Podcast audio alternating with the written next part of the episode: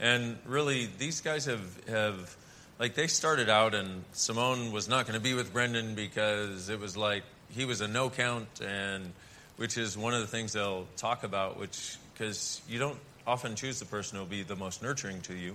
You choose the one that makes you, the one that's totally in judgment of you that you're like, if I can get the judgmental asshole to love me, then I am no longer a loser. Yeah. And unfortunately, that has been most of what has gone on for most people in their lives, rather than who will contribute, who will be nurturing, who will be fun, who will be fun to have sex with, who will be kind to my body, who will, you know, like the things that actually would work.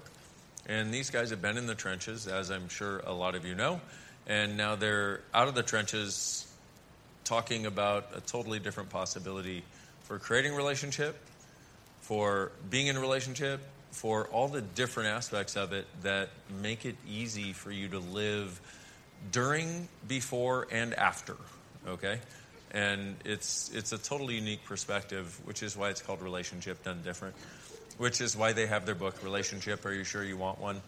And really, I mean, this book too, um, I didn't mean to make a plug for the book, but seriously, this thing has got vulnerability, humor, total entertainment, and you go, oh my God, I understand what happened now. okay, thanks. Fuck.